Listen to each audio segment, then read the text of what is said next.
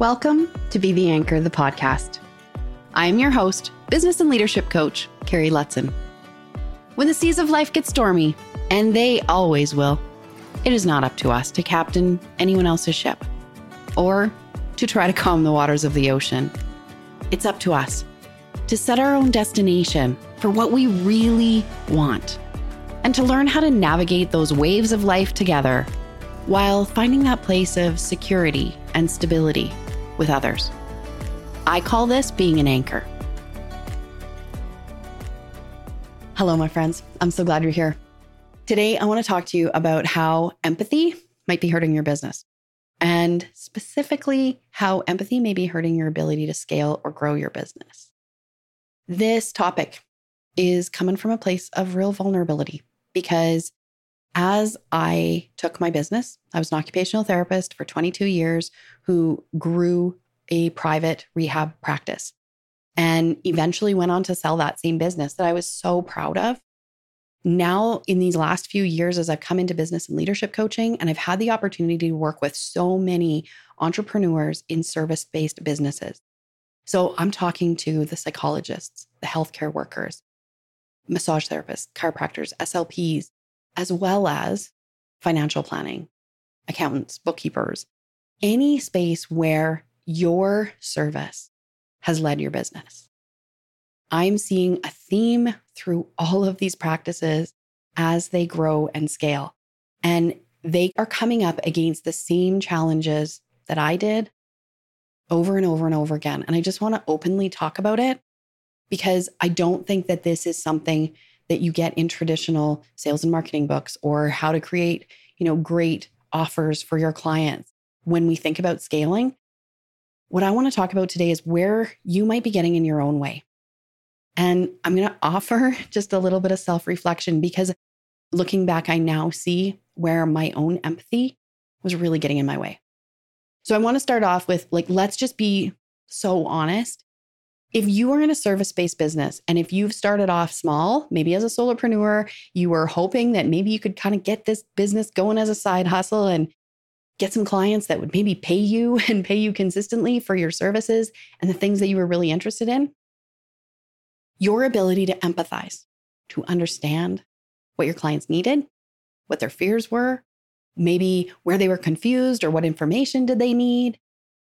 When you were able to connect with your clients or your customers in a place of empathy, it likely served your business very well because your customers felt understood they knew this person really gets me. And they were willing to trade their time and money for your knowledge and service. And that relationship developed sometimes over years. And this is the foundation of, I think, every service based industry. If you don't provide great service and if you can't empathize with your clients, odds are you didn't really get it off the ground. But if you've done the work and you're at a stage where your business is successful and you are scaling up, then your empathy has likely served you so well to this point. Your clients adore you. They feel so connected and they feel so grateful for the service that you provide to them, the time and the energy and the knowledge. But what happens is if you're the type of person that now you're ready to scale your company, Maybe you've decided to specialize in a certain area of practice, or you are reaching a very particular demographic, or maybe you've started to expand your team because your caseload is overwhelming and you've got so many clients, but now you really need to start filling up your other team members so that you can maybe open up to be more of a mentor or to do the visionary planning in your company or to start doing something else. In my own company, what I saw was I absolutely started that way. I worked with clients directly, and I was so passionate about it. I loved what I did. I loved the learning that came with it. And then over time, as I started to grow and change, I got really connected to doing trainings and I loved teaching.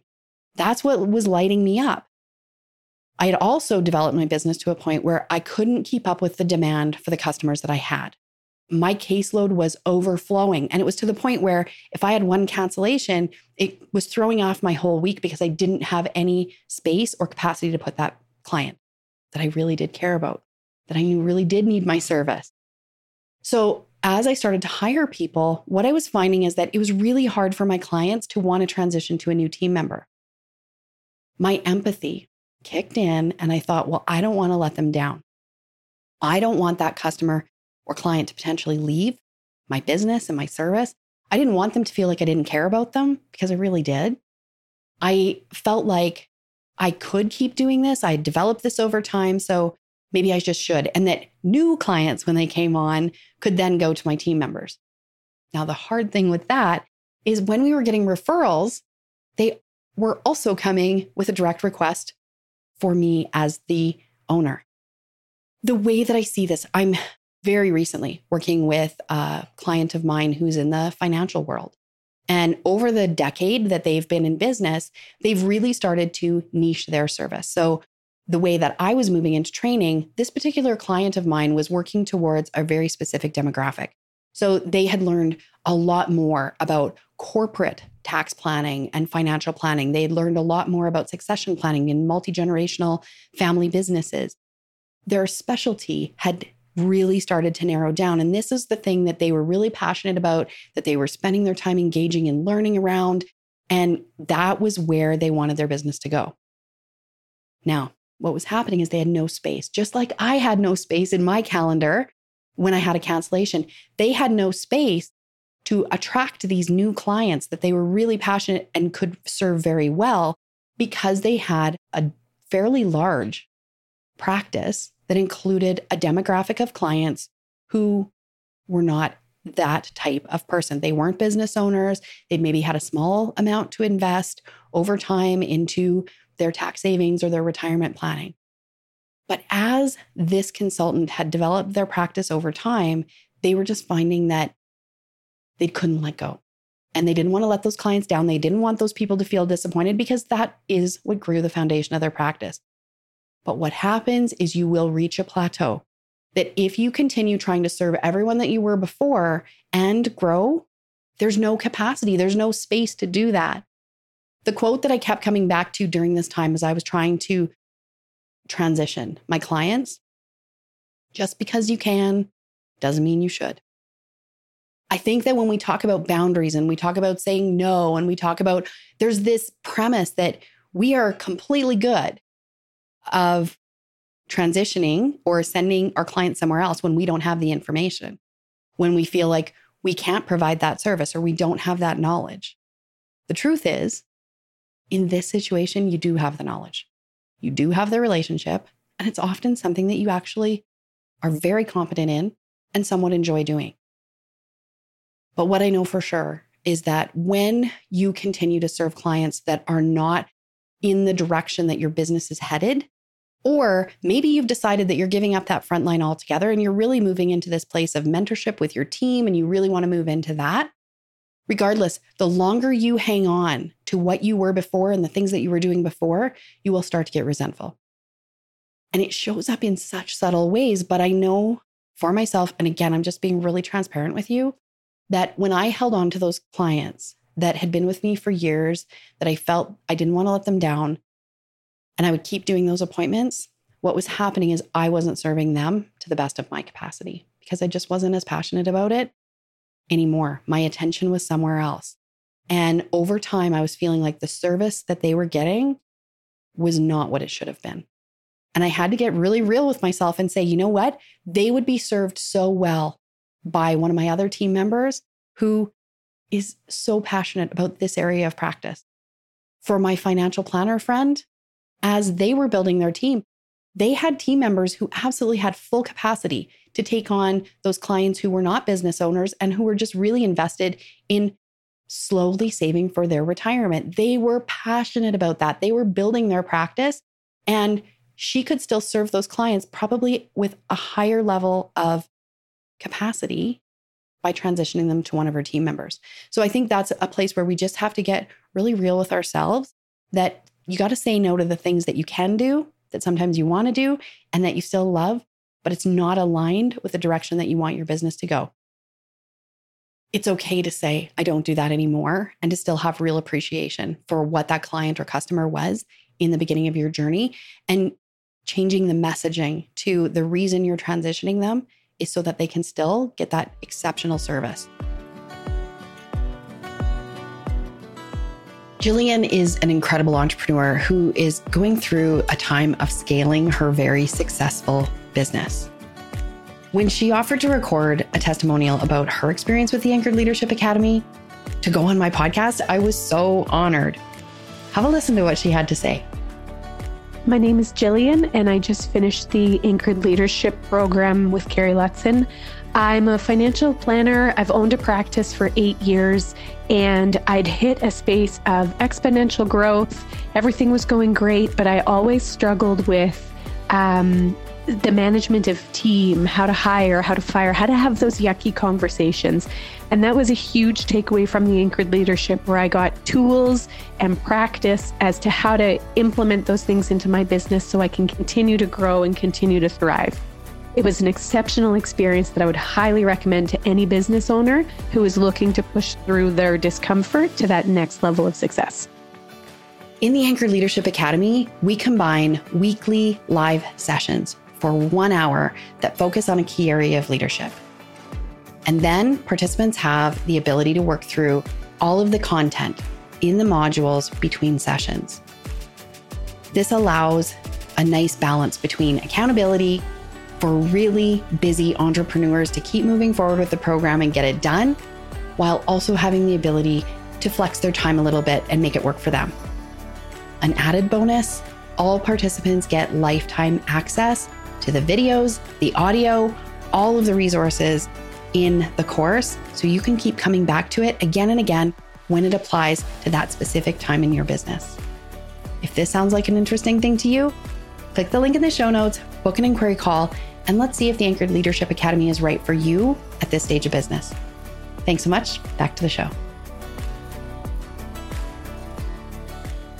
I want to point out that knowing it and doing it are two very different things. I think that we look at our schedules, we look at our caseloads, we look at what we're doing in a day, and we think, oh, I could probably just squeeze that in. This is a place that I work with clients really closely, and we actually develop sometimes a script or an email sequence or a system to transition clients to bring on someone else because I think first step is knowing that you need to but then being able to have a plan and a strategy for how you're going to do it is a whole other thing. So don't hesitate to get support in this because it is not an easy process. And your fears will kick in that those clients will leave or they're going to be disappointed. You're going to want some little support to get you through that. Okay, the next one where I think empathy hurts your business because I know it hurt mine was in holding others accountable. Now, in being really honest. One of the mistakes that I see many service based business owners make, especially if you are hiring someone to do a similar job that you were doing before. So, if you are a service provider and you're hiring someone else to provide that same service, we will tend to way overextend our own schedules before we hire someone. And then when we do, we're almost desperate that we don't want that person to leave us what I think happens in this is we hold back on being clear around what the expectations are.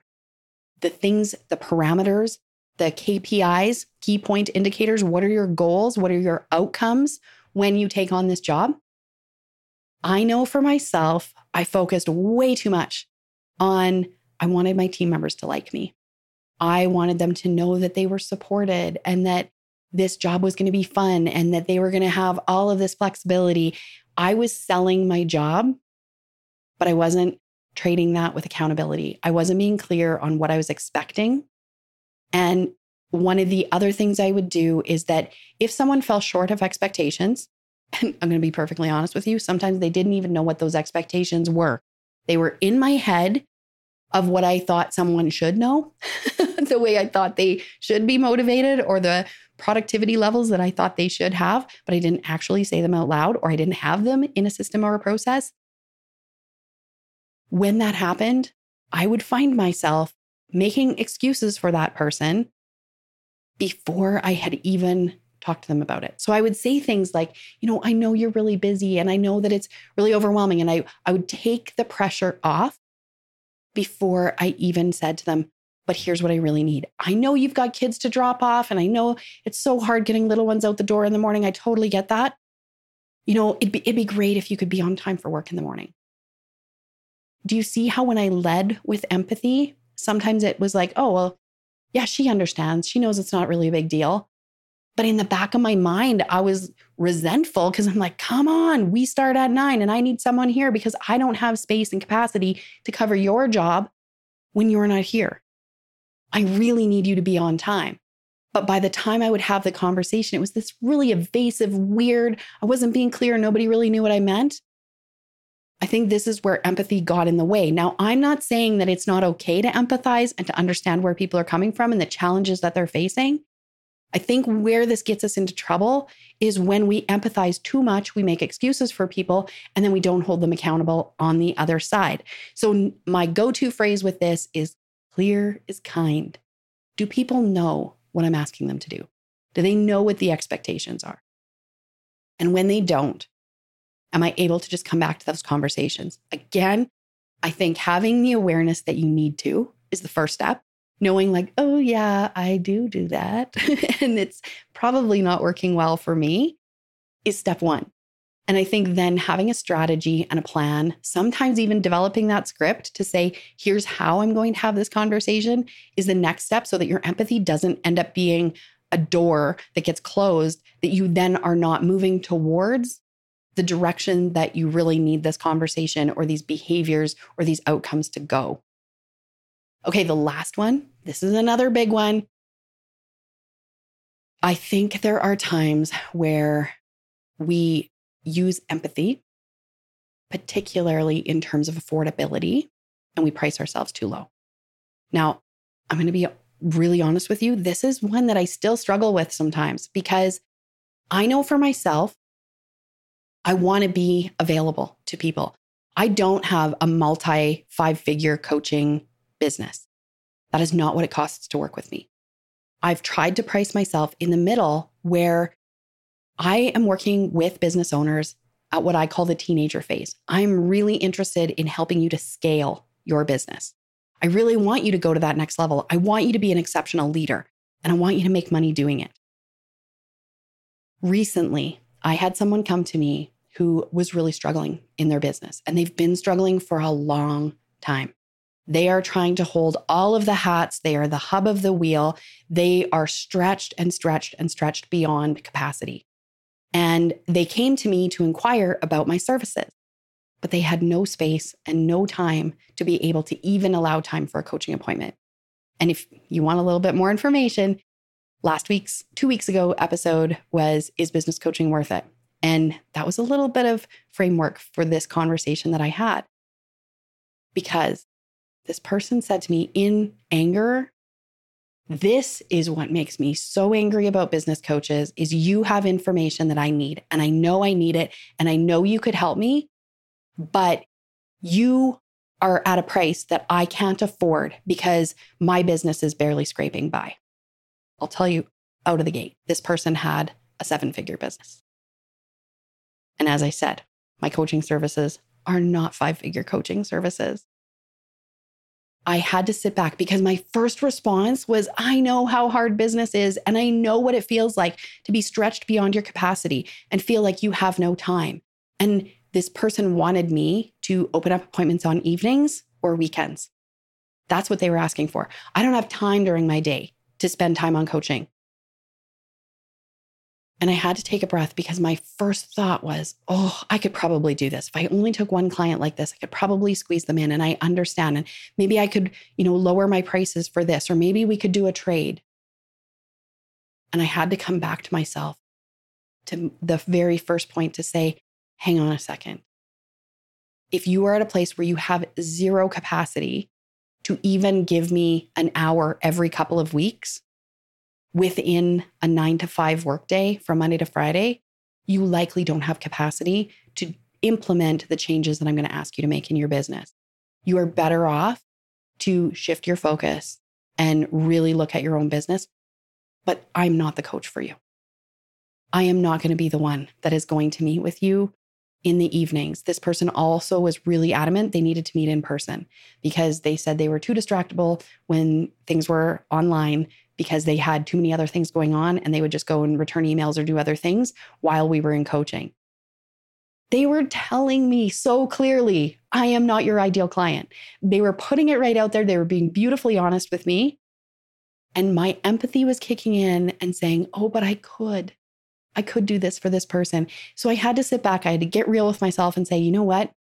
This is not my best client. I was able to refer that person on to someone who is a phenomenal fit for them.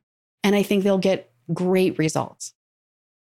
But what I know now is there's an investment that I expect my clients to make with me. There is an investment that you expect your clients to make with you.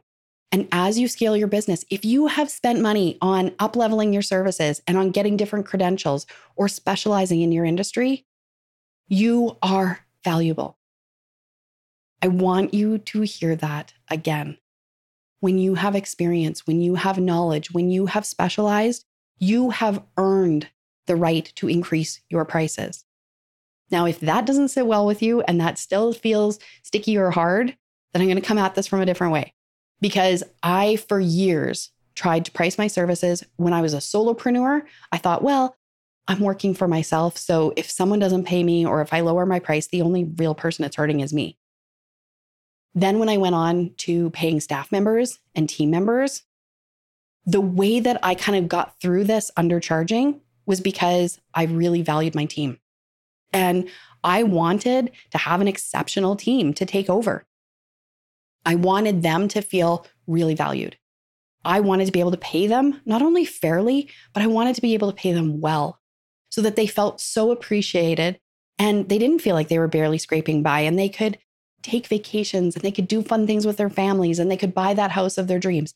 That's what I wanted to be a part of because I can tell you my team was incredible and they deserved it. The way that they showed up and the passion and the care that they gave to their clients, they deserved to be paid well it was easier for me as a leader to think of it that way. That when I was charging a fair amount, when my business was not just barely scraping by, that I was able to attract really great staff. I was able to build my team and they felt really valued and appreciated financially. That was huge. I'm now at kind of at another stage of this. And I don't know if it's my age or just kind of now looking in different industries because I think in service based industries, we tend to think we don't want to overcharge because we want to be affordable for clients who really need it. And if you're working with people and helping them with their pain or helping them with their children or helping them with taxes and finances, you know that your services are needed.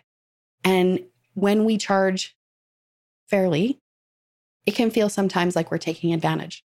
And what I now know is that when you've specialized, when you've done the work and you've got the experience and you've got the reputation to stand on and you increase your prices fairly, there's an alignment. You will attract the right type of clients to your business who are able to pay. But it will also give you the ability, if you choose, to give back in other ways. You can then do scholarships for your business, or you can offer maybe free trainings or workshops for people. You can give back to charities that you really believe in that are doing amazing things. I now know that if we want to build small community, if we want to build strong communities, the way that we can do this is financially. Maybe in the past you had time to give, you could volunteer to give back. There is still a need for our food banks, for mental health services. There's so many places where we can give back to our communities to help those resources build. And I think when we get really clear about how we want to give back and how we want to build communities that align with our core values of our business, this is the way that you can sometimes overcome that financial hurdle in charging what you're worth. So, thank you so much for being here when you think about how empathy might be hurting your business, number one, I want you to think about who are you going to transition? Who are you no longer going to work with and how you might do that? Number two, holding others accountable, not making excuses for people or letting them off the hook before they even know what the expectation is. And number three, charging what you're truly worth and being able to stand in that and feel confident. As you've talked through these, if you find that maybe you do want a little bit of support in, okay, I understand, yes, this is me. This sounds very familiar. and you're in a service based industry that you are looking to scale, the Anchored Leadership Academy might be a great fit for you. I totally invite you go to my website and check it out. Our next cohort will be going through in March. Our doors are open. We're going to have a small group where you work through modules week by week on the key elements of leadership, of scaling your business. And then we have an hour a week together where we get to talk as a group and really apply this to your business. If this sounds interesting, please do reach out. Let's book an inquiry call and we'll see where it goes from there. If you have not liked and subscribed yet, please make sure that you click on the three little dots and make sure you follow and subscribe so you don't miss an episode. We'll see you next week. Please know that this podcast is meant for entertainment purposes only. It is not a substitution for medical or professional mental health advice. If you're requiring support, please do reach out. Thanks so much.